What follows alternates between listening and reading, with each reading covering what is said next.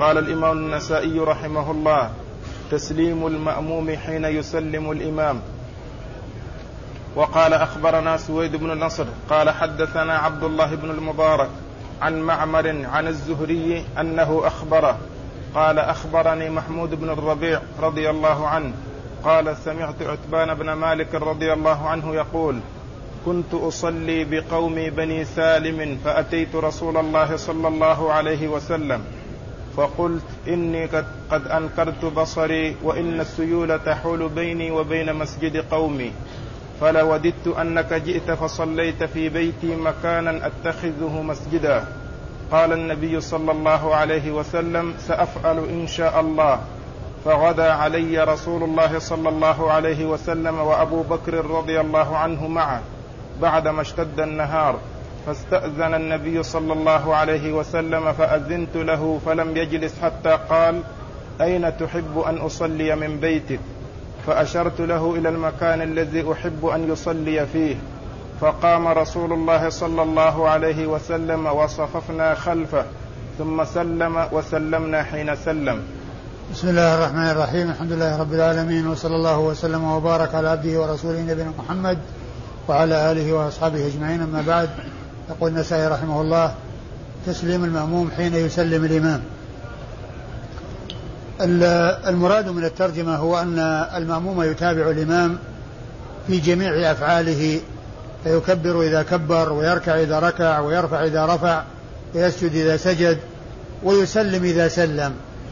معناه أن المأموم يتابع إمامه فلا يسبقه ولا يوافقه. وإنما يتابعه بحيث إذا انتهى الإمام يأتي المأموم بما فعله الإمام.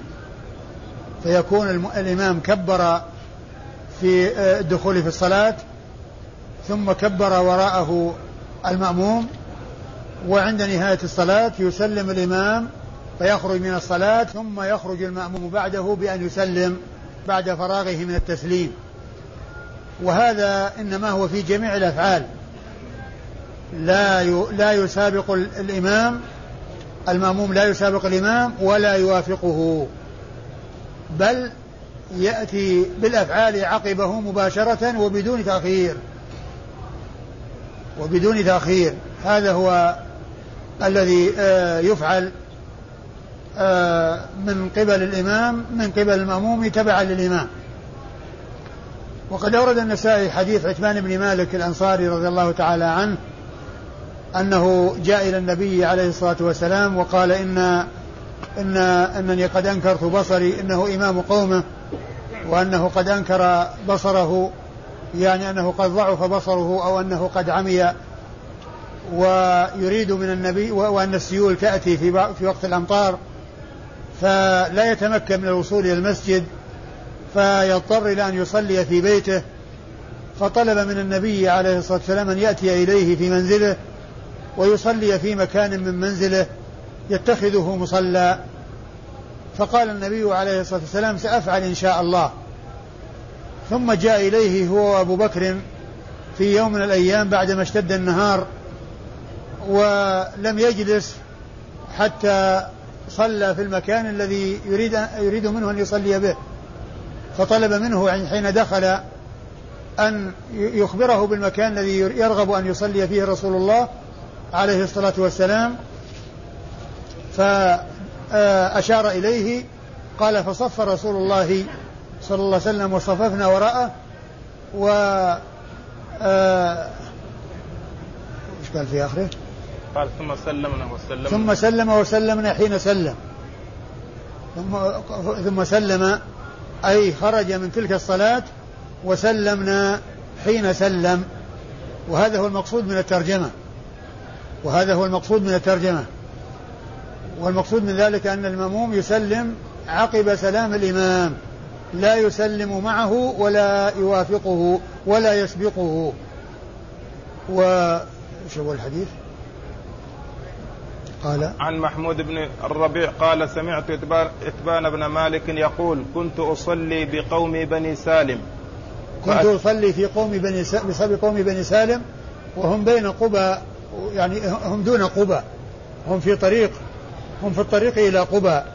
هم ليسوا من أهل قبى ولكنهم في في المنطقة التي بين مسجد الرسول صلى الله عليه وسلم وبين قبى. أيوة. قال فأتيت رسول الله صلى الله عليه وسلم فقلت إني قد أنكرت بصري وإن السيول تحول بيني وبين مسجد قومي. هذه المسوغات للطلب الذي يريد يريده من رسول الله عليه الصلاة والسلام لأنه أراد من النبي عليه الصلاة والسلام أن يأتي ويصلي في مكان من منزله يتخذه عتبان مكانا يصلي فيه. ومهد لذلك بأنه قد أنكر بصره. يعني أنه عمي أو قارب العماء و أو وأن السيول تأتي وتفصل بينه وبين الوصول إلى المسجد فيضطر إلى أن يصلي في البيت. فطلب من النبي عليه الصلاة والسلام أن يأتي إليه ويصلي في مكان يتخذه مصلى. فقال عليه الصلاة والسلام سأفعل إن شاء الله. وفي هذا دليل على أن الإنسان عندما يتحدث عن أمر مستقبل يعلق ذلك بمشيئة الله فيقول سأفعل إن شاء الله أو آتي إن شاء الله. لأن الله عز وجل يقول لا تقولن لشيء إني فاعل ذلك غدا إلا أن يشاء الله. ولا تقولن لشيء تقولن لشيء إني فاعل ذلك غدا إلا أن يشاء الله. فهو عندما يتحدث عن أمر مستقبل أو آه، يعد عن أمر في أمر مستقبل فإنه يعاقب ذلك بقوله إن شاء الله. كما قال عليه الصلاة والسلام هنا سأفعل إن شاء الله. يعني آتي إليك في يوم من الأيام القادمة وأحقق لك هذه الرغبة وأحقق رغبتك. ثم أيضا كونه يطلب من النبي عليه الصلاة والسلام أن يأتي آه، ويصلي في مكان ليتخذ مصلى يعني يريد من ذلك آه، آه، التبرك بالمكان الذي يصلي فيه الرسول صلى الله عليه وسلم من منزله فيتخذه مكانا يصلي فيه. ومعلوم أن التبرك بالرسول عليه الصلاة والسلام وبما مسه جسده يعني في حين حياته عليه الصلاة والسلام. هذا من خصائصه وكان أصحاب رسول الله عليه الصلاة والسلام يفعلون ذلك معه. فكانوا آه، يتبركون ببصاقه وبعرقه وبشعره وبفضل آه، وضوئه. كما ثبتت بذلك الأحاديث عن رسول الله عن, عن أصحاب رسول الله عليه الصلاة والسلام. وهذا من خصائصه. ولم يكون ولم يكن أصحاب رسول الله عليه الصلاة والسلام رضي الله عنهم وأرضاهم يفعلون شيئا من ذلك مع أصحابه الكرام أو مع خيار اصحابه كابي بكر وعمر وعثمان وعلي. ما كانوا يأتون إلى أبي بكر وعمر وعثمان وعلي ويتبركون بعرقهم وبوساقهم وما إلى ذلك من الأشياء التي تخرج من أجسادهم. وإنما كانوا يخصون ذلك برسول الله عليه الصلاة والسلام. وقد حكى الشاطبي الإجماع على ذلك وأن أصحاب الرسول عليه الصلاة والسلام لما لم يفعلوا ذلك مع أحد من أصحابه عرف أن هذا من خصائصه عليه الصلاة والسلام. يعني التبرك بما يسقط من جسده أو بما مسه جسده صلى الله عليه وسلم هذا من خصائصه عليه الصلاة والسلام. فلا يفعل مع أحد من غيره من البشر. ما دام أنه لم يفعل مع خير البشر بعد الأنبياء والمرسلين أبي بكر وعمر وعثمان وعلي فغيرهم من باب أولى لأن هذا من خصائصه عليه الصلاة والسلام. أيوة. قال فلوددت أنك جئت فصليت في بيتي مكانا أتخذه مسجدا. قال النبي صلى الله عليه وسلم سأفعل إن شاء الله. فغدا علي رسول الله صلى الله عليه وسلم وأبو بكر رضي الله عنه معه بعدما اشتد النهار. فاستأذن النبي صلى الله عليه وسلم فأذنت له. فاستأذن النبي عليه الصلاة والسلام واذنت فأذنت له. يعني استأذن في الدخول وهذا فيه مشروعية الاستئذان.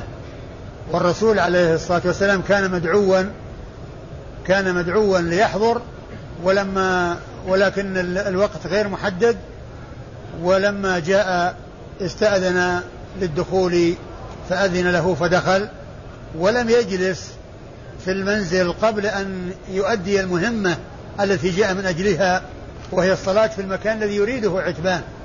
فطلب منه أن يعين المكان الذي يرغب أن يصلي فيه رسول الله عليه الصلاة والسلام فأشار إليه فذهب إليه قال فصفف فصف فصلى. قال وصففنا خلفه. قال فصففنا خلفه. قال فقام رسول الله وصففنا خلفه. فقام رسول الله صلى الله عليه وسلم وصففنا خلفه. نعم. ثم سلم وسلمنا ثم سلمنا ثم سلم وسلمنا حين سلم. ثم سلم وسلمنا حين سلم. أي أنهم بعدما حصل منه السلام حصل منهم التسليم. يعني عقبه مباشرة. وبدون فاصل. أيوه الإسناد. قال أخبرنا سويد بن نصر. أخبرنا سويد بن نصر المروزي ثقة أخرج حديثه الترمذي والنسائي. عن عبد الله بن المبارك المروزي وهو ثقة ثبت جواد مجاهد عابد جمعت فيه خصال الخير كما قال الحافظ بن حجر في التقريب وحديثه عند أصحاب الكتب الستة. عن معمر. عن معمر بن راشد الأزدي البصري وهو ثقة أخرج حديثه أصحاب الكتب الستة. عن الزهري. عن الزهري ومحمد بن مسلم بن عبيد الله بن عبد الله ابن شهاب ابن عبد الله بن الحارث بن زهرة بن كلاب. ينتهي نسبه إلى جده زهرة بن كلاب ويلتقي نسبه مع نسب الرسول صلى الله عليه وسلم في كلاب ابن مرة. وهو إمام مجتهد وهو إمام محدث فقيه آه، مكثر من رواية حديث رسول الله عليه الصلاة والسلام. أخرج حديثه وأصحاب الكتب الستة. عن محمود بن الربيع. عن محمود بن الربيع الأنصاري وهو صحابي صغير أكثر روايته عن الصحابة لأنه من صغارهم فهو يروي عن رسول الله عليه الصلاة والسلام بواسطة أي أكثر رواياته. وحديثه أخرجه أصحاب الكتب الستة. يروي عن عتبان بن مالك الأنصاري رضي الله تعالى عنه وحديثه أخرجه البخاري. البخاري ومسلم. البخاري ومسلم وأبو داود في مسند مالك و النسائي وابن ماجه. والنسائي وابن ماجه. ما خرج له ما خرج له الترمذي ولا خرج له أبو داود في السنن. أي أنه ليس عنده له شيء من الحديث في السنن وكذلك الترمذي ليس عنده شيء من الحديث لعتبان ابن مالك رضي الله تعالى عنه. قال باب السجود بعد الفراغ من الصلاة. وقال أخبرنا سليمان بن داود بن حماد بن سعد عن ابن وهب قال أخبرني ابن أبي ذئب وعمرو بن الحارث ويونس بن يزيد أن ابن شهاب أخبرهم أن عروة قال قالت عائشة رضي الله عنها كان رسول الله صلى الله عليه وسلم يصلي فيما بين أن يفرغ من صلاة العشاء إلى الفجر إحدى عشرة ركعة.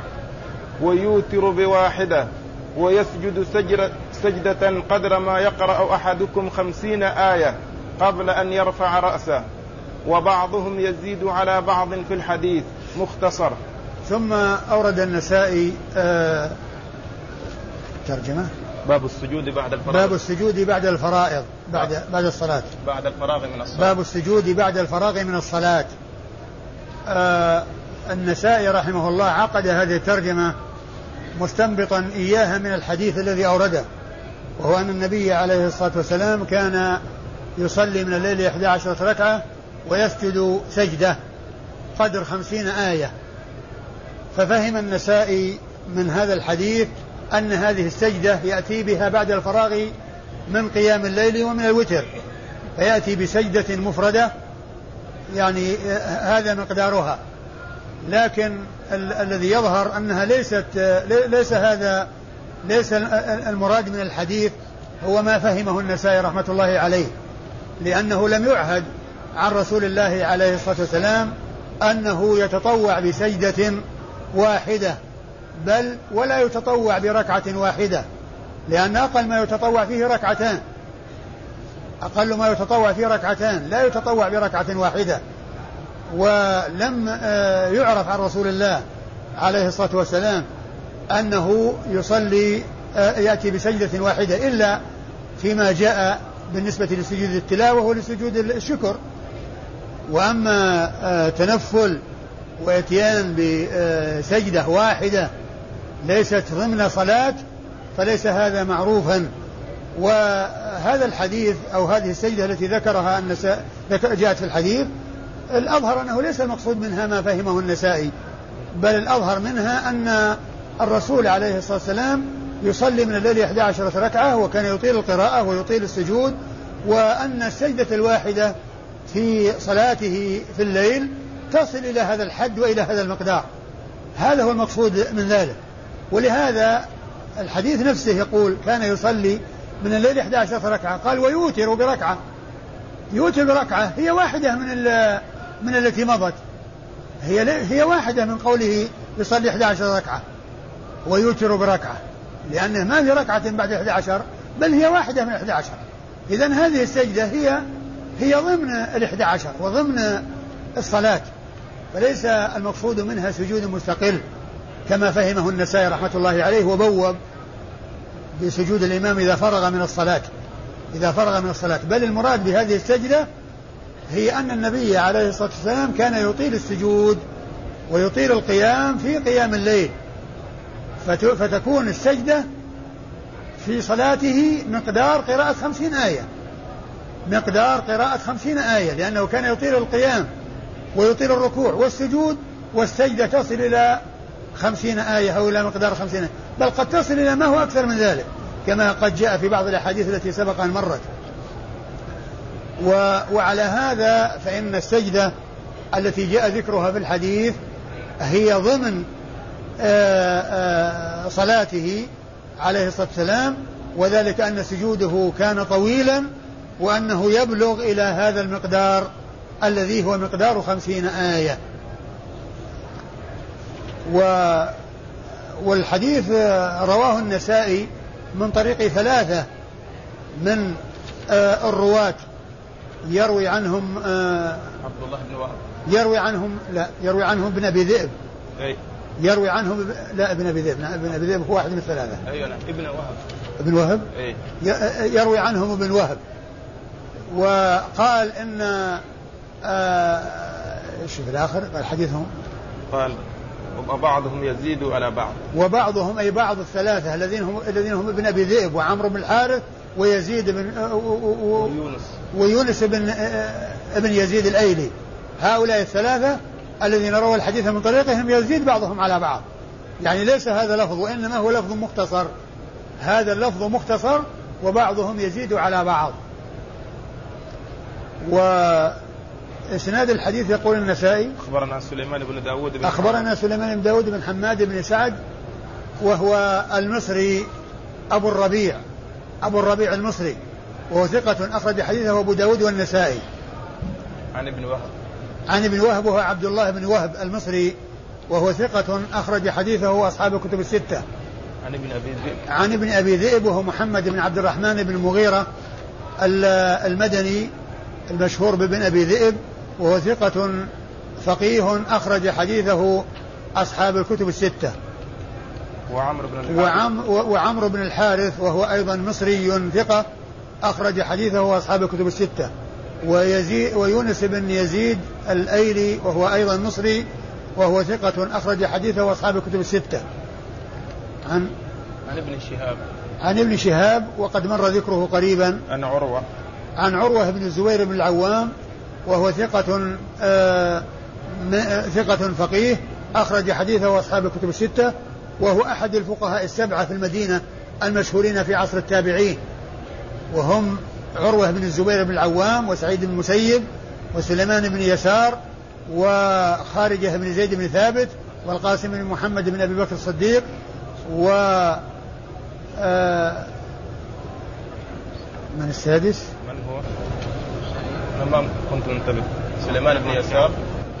آه آه وعبيد الله بن عبد الله بن عتبة بن مسعود السادس. وعبيد الله بن عبد الله بن عتبة بن مسعود. هؤلاء ستة والسابع فيه ثلاثة أقوال. قيل إن السابع أبو, أبو بكر بن عبد الرحمن بن الحارث بن هشام. وقيل أبو سلمة بن عبد الرحمن بن عوف. وقيل سالم بن عبد الله بن عمر بن الخطاب. هؤلاء سبعة اشتهروا بلقب الفقهاء السبعة. فإذا جاء مسألة من مسائل الفقه يقال فيها قال بها الفقهاء السبعة ولا يسمون فالمراد بهم هؤلاء الذين هم سعيد بن المسيب وعبيد الله بن عبد الله بن عتبة بن مسعود وقاس وعروة بن الزبير بن العوام وخارجة بن زيد بن ثابت وسليمان بن يسار والقاسم بن محمد بن أبي بكر الصديق وواحد من الثلاثة الذين هم أبو بكر بن عبد الرحمن بن الحارث بن هشام وأبو سلمة بن عبد الرحمن بن عوف وسالم بن عبد الله بن عمر بن الخطاب. عن عن عائشة. عن عائشة أم المؤمنين رضي الله تعالى عنها وأرضاها الصديقة بنت الصديق التي روت الحديث الكثير عن رسول الله صلى الله عليه وسلم وهي واحدة من السبعة الأشخاص, الأشخاص الذين عرفوا بكثرة الحديث عن رسول الله عليه الصلاة والسلام من أصحابه الكرام وهم أبو هريرة وعبد الله بن عمر وعبد الله بن عباس وأنس بن مالك وأبو سعيد الخدري وجابر بن عبد الله الأنصاري وأم المؤمنين عائشة رضي الله تعالى عنها وأرضاها. فهؤلاء هم أكثر أصحاب رسول الله صلى الله عليه وسلم ورضي الله عنهم وأرضاهم أكثر الصحابة حديثا عنه صلى الله عليه وسلم. نعم. قال باب سجدة سجدتي السهو بعد السلام والكلام. وقال أخبرني محمد بن آدم عن حفص عن الأعمش عن إبراهيم عن ألقمة عن عبد الله رضي الله عنه أن النبي صلى الله عليه وسلم سلم ثم تكلم. ثم سجد سجدتي السهو. ثم أورد النسائي هذه الترجمة وهي باب سجدتي السهو بعد الكلام. باب سجدتي السهو بعد السلام والكلام. يعني بعدما يتكلم بعدما يسلم ويتكلم ويعني يتحدث معه ويقال إن الصلاة يعني فيها زيادة أو فيها نقصان ثم يعني يسجد للسهو ويسلم. وهذا حصل في بعض الصلوات التي زاد فيها ركعة. زاد فيها ركعة وبعدما سلم قالوا إن حصل زيادة فثنى رجله واتجه إلى القبلة وسجد سجدتي السهو. وسجد سجدتي, السهو ثم سلم. وكذلك أيضا في حديث ذي اليدين لأنه سلم ناسيا والصلاة لم تتم وحصل الكلام وأتى بما نقص من صلاته ثم ثم سجد آه، بعد السلام. لكن الذي فيه سجدتان بعد السلام والكلام فقط هي التي تكون عن زيادة في الصلاة. بأن يكون زاد ركعة ولما فرغ من الصلاة تحدثوا معه وقالوا أن الصلاة فيها زيادة أنك زدت ركعة. ف وكان وكانوا في زمن الرسول صلى الله عليه وسلم آه زمن التشريع. يعني آه إذا صلى ركعة خامسة يقومون معه يظنون أن الصلاة زيد بها بدل ما يكون أربع صلاة خمس. لكن بعدما سلم يتحدثون معه ويقولون إنك صليت خمسا. فعند ذلك اتجه إلى القبلة وسجد. بعد وسجد سجدة السهو فالحديث دال على ما ترجم له المصنف. الإسناد؟ قل أخبرني محمد بن آدم. أخبرني محمد بن آدم وهو الجهني. وهو صدوق أخرج حديثه أبو داود, أبو داود والنسائي. عن حفص. عن حفص بن غياث. وهو ثقة أخرج حديثه أصحاب الكتب الستة. أصحاب الكتب الستة. حفص بن غياث أخرج حديثه أصحاب الكتب الستة. عن الأعمش. عن الأعمش وهو سليمان بن مهران الكاهلي الكوفي. وهو ثقة أخرج حديثه أصحاب الكتب الستة. والأعمش لقبه واسمه سليمان بن مهران. وألقاب المحدثين لها لها أهمية وفائدتها أن لا يظن الشخص الواحد شخصين.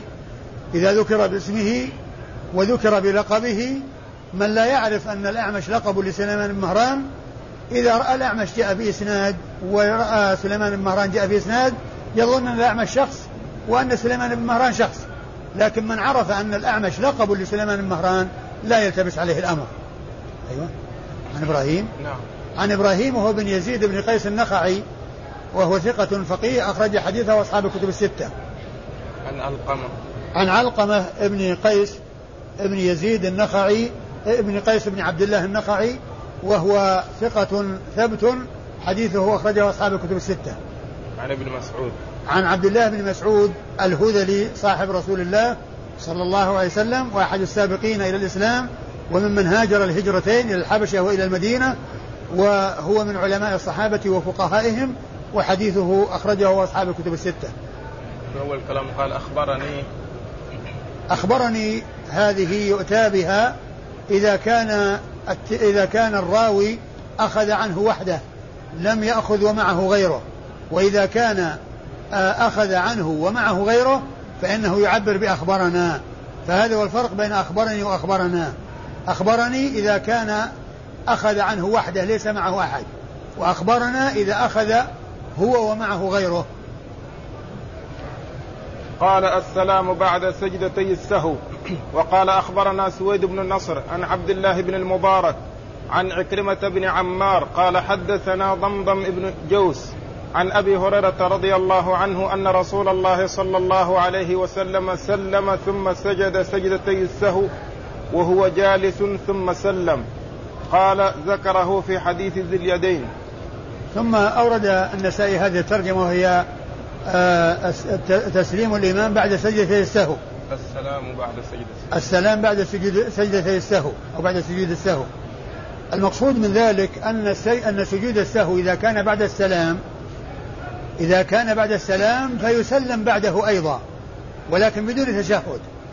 يعني ما يتشهد للسلام الثاني اللي بعد سيدة السهو.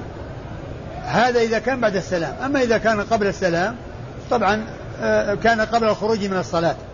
لكن إذا كان سجود السهو بعد السلام فإنه يسلم بعده. عندما يسلم يسجد الإمام للسهو بعد سلامه يسجد يسلم بعد سجود السهو. وقد أورد فيه آه طرفا من حديث أبي هريرة في قصة ذي اليدين أو في حديث ذي اليدين.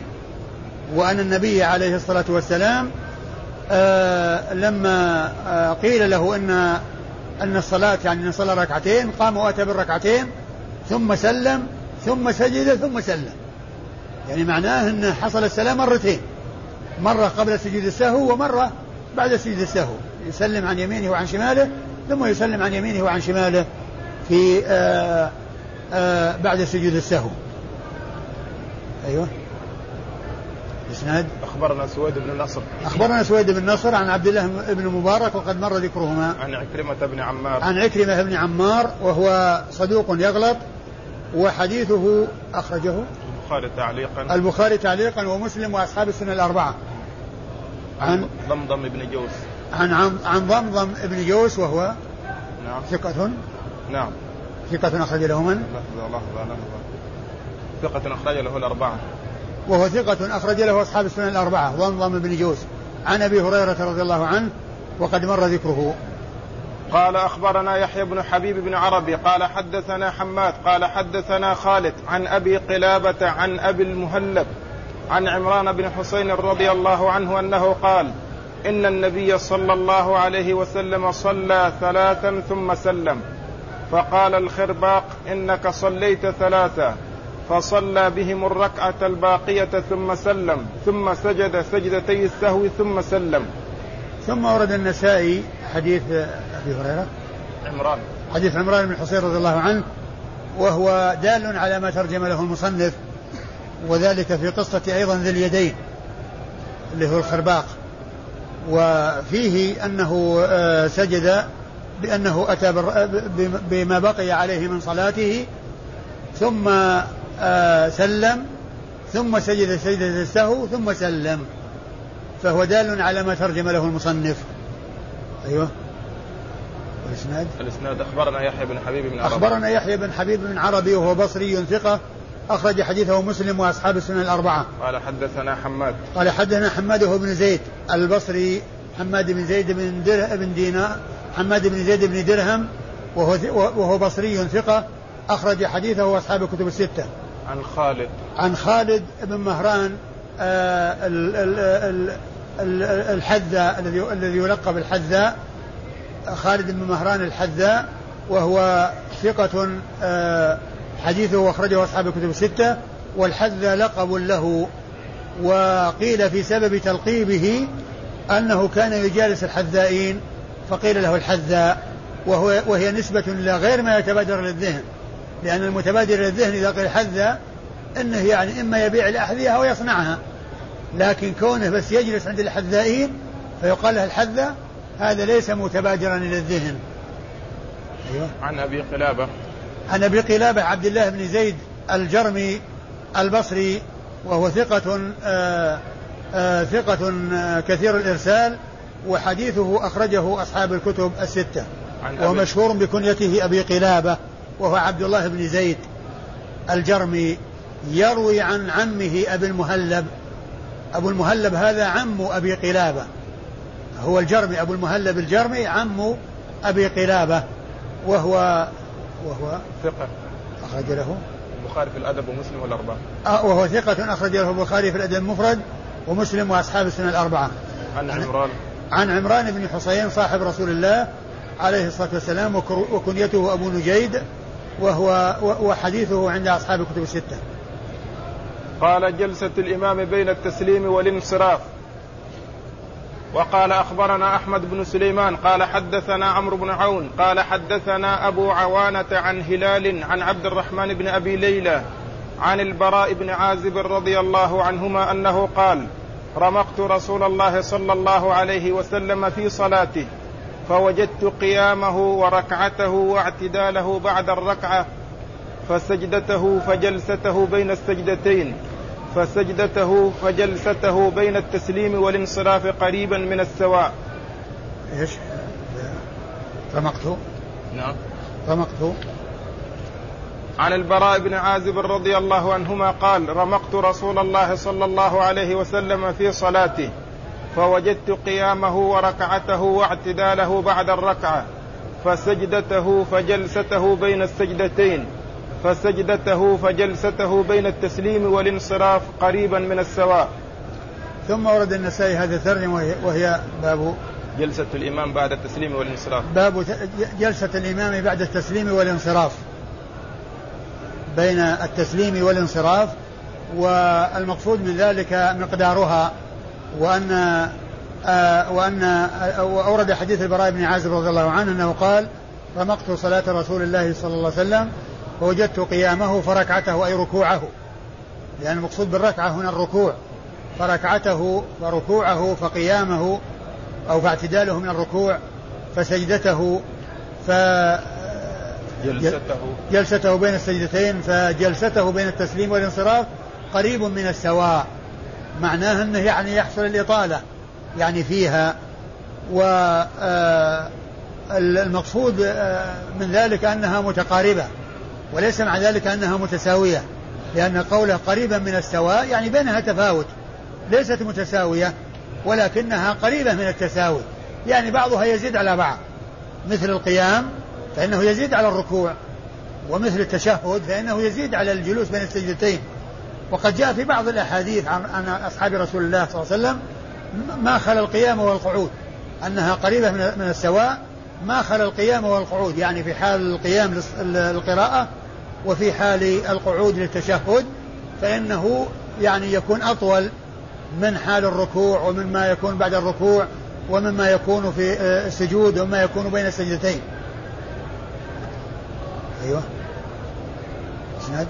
أخبرنا أحمد بن سليمان يقول النسائي أخبرنا أحمد بن سليمان هو الرهاوي وهو ثقة حافظ أخرج حديثه النسائي وحده قال حدثنا عمرو بن عون قال حدثنا عمرو بن عون وهو البصري وهو ثقة ثبت أخرج حديثه أصحاب الكتب الستة. حدثنا أبو عوانة. حدثنا أبو عوانة وهو الوضاح بن عبد الله اليشكري الواسطي وهو ثقة أخرج حديثه أصحاب الكتب الستة وهو مشهور بكنيته أبو عوانة وهو الوضاح بن عبد الله اليشكري الواسطي وممن اشتهر بكنية أبي عوانة شخص آخر هو صاحب المستخرج على صحيح مسلم الذي يقال لكتابه المستخرج ويقال له المسند ويقال له الصحيح فصحيح أبي عوانة ومستخرج أبي عوانة ومسند أبي عوانة وكل منها اسم صحيح لأنه مسند حدثنا فلان قال حدثنا فلان هو مسند وهو صحيح لأنه مستخرج على صحيح مسلم وهو مستخرج لأنه مستخرج على صحيح مسلم. وهو متأخر. هذا متقدم وذاك متأخر. ذاك بعد مسلم وهذا آه من طبقة شيوخ شيوخ البخاري. أيوه. عن هلال. عن هلال بن أبي حميد. هلال بن أبي حميد وهو ثقة أخرج له. الجماعة إلا ابن ماجه. أخرج له أصحاب الكتب الستة إلا ابن ماجه. عن عبد الرحمن بن أبي ليلى. عن عبد الرحمن بن أبي ليلى الكوفي. وهو ثقة آه، أخرج له أصحاب الكتب الستة. عن البراء. عن البراء بن عازب صاحب رسول الله صلى الله عليه وسلم وحديثه عند أصحاب الكتب الستة.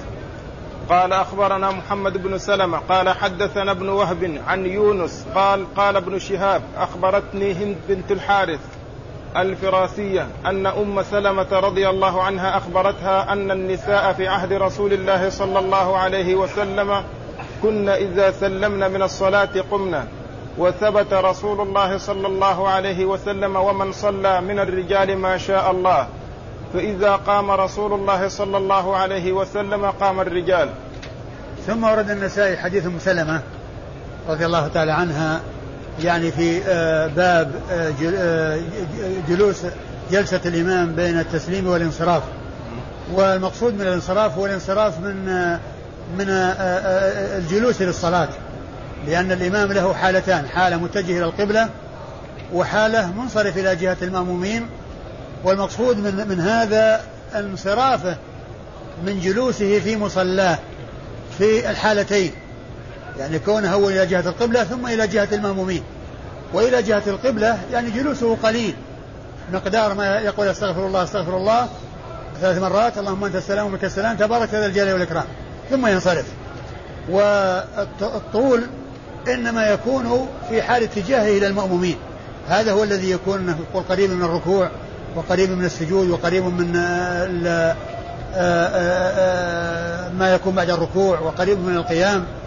أي جلوسه في مصلاه حتى ينصرف إلى بيته حتى ينصرف إلى بيته. الانصراف إلى البيت ليس الانصراف عن جهة القبلة لأن الانصراف عن جهة القبلة وقته يسير جدا. أورد حديث أم سلمة رضي الله عنها وهو دال على مراد النساء مما ترجم له. والمقصود أن الرسول عليه الصلاة والسلام إذا صلى معهم نساء يبقى رسول الله عليه الصلاة والسلام والناس معه وتنصرف النساء بعد الصلاة. فإذا انصرفنا ولم يكن هناك مجال للاختلاط بهن بحيث يخرج الناس ويكون هناك اختلاط بل ينصرفن ويذهبن فعند ذلك يخرج الرجال.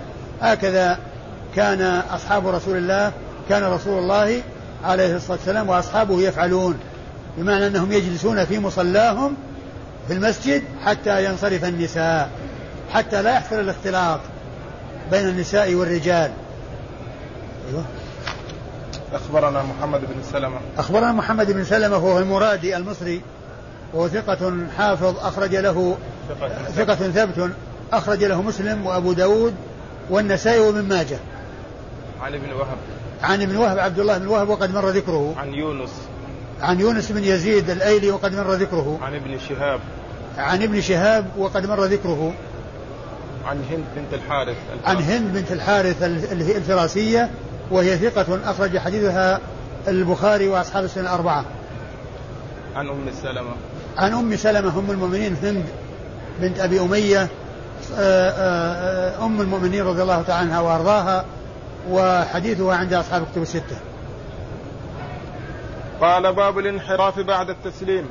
وقال أخبرنا يعقوب بن إبراهيم قال حدثنا يحيى عن سفيان قال حدثني على بن عطاء عن جابر بن يزيد بن الأسود عن أبيه رضي الله عنه أنه صلى مع رسول الله صلى الله عليه وسلم صلاة الصبح فلما صلى انحرف.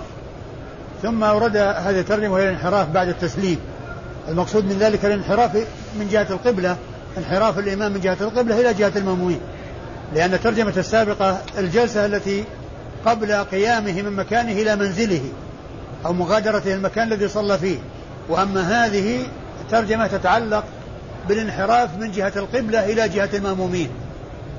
فحديث من؟ يزيد بن الأسود. أورد النسائي حديث يزيد بن الأسود أنه آه، صلى مع رسول الله عليه الصلاة والسلام صلاة الصبح. صلاة الصبح ثم انحرف. فلما صلى انحرف. فلما صلى انحرف يعني لما صلى بالناس وفرغ من الصلاة انحرف. يعني وليس الانحراف آه أنه بعد السلام مباشرة وإنما آه كما جاء أنه يقول استغفر الله استغفر الله ثلاث مرات ثم يقول اللهم انت السلام وك السلام تبارك ذا الجلال والإكرام ثم يكون الانحراف إلى إلى جهة المأمومين. وأورد النسائي الإسناد. يقول أخبرنا يعقوب بن إبراهيم. أخبرنا يعقوب بن إبراهيم الدورقي. يعقوب بن إبراهيم الدورقي وهو ثقة أخرج حديثه أصحاب الكتب الستة بل هو شيخ لأصحاب الكتب الستة رووا عنه مباشرة وبدون واسطة. وكانت وفاته قبل وفاة البخاري بأربع سنوات وهو من صغار شيوخ البخاري. توفي سنة 52 و200 عن؟ عن يحيى. عن يحيى بن سعيد القطان المحدث الناقد الثقة وحديثه عند أصحاب الكتب الستة. عن سفيان. عن سفيان وهو الثوري سفيان بن سعيد بن مسروق الثوري ثقة ثبت حجة آه وصف بأنه أمير المؤمنين, أمير المؤمنين في الحديث وحديثه عند أصحاب الكتب الستة. عن يعلى بن عطاء. عن يعلى بن عطاء وهو صدوق. ثقة. ثقة أخرج له؟ البخاري في القراءة ومسلم والأربعة. البخاري وهو ثقة أخرج له البخاري في جزء القراءة ومسلم وأصحاب السنة الأربعة. عن جابر بن يزيد. عن جابر بن يزيد ابن الأسود. ابن الأسود وهو آه وهو ثقة صدوق. وهو صدوق أخرج له أبو داود. أبو داود والنسائي وابن ماجه. أبو داود والترمذي والنسائي. أبو داود والترمذي والنسائي. أبو داود والترمذي والنسائي. يروي عن أبيه يزيد بن الأسود صاحب رسول الله عليه الصلاة والسلام وخرج حديثه آه أبو داود آه أبو داود والنس والترمذي والنسائي يعني مثل الذين خرجوا لابنه. والله تعالى أعلم وصلى الله وسلم وبارك على عبده ورسول نبينا محمد وعلى آله وأصحابه أجمعين.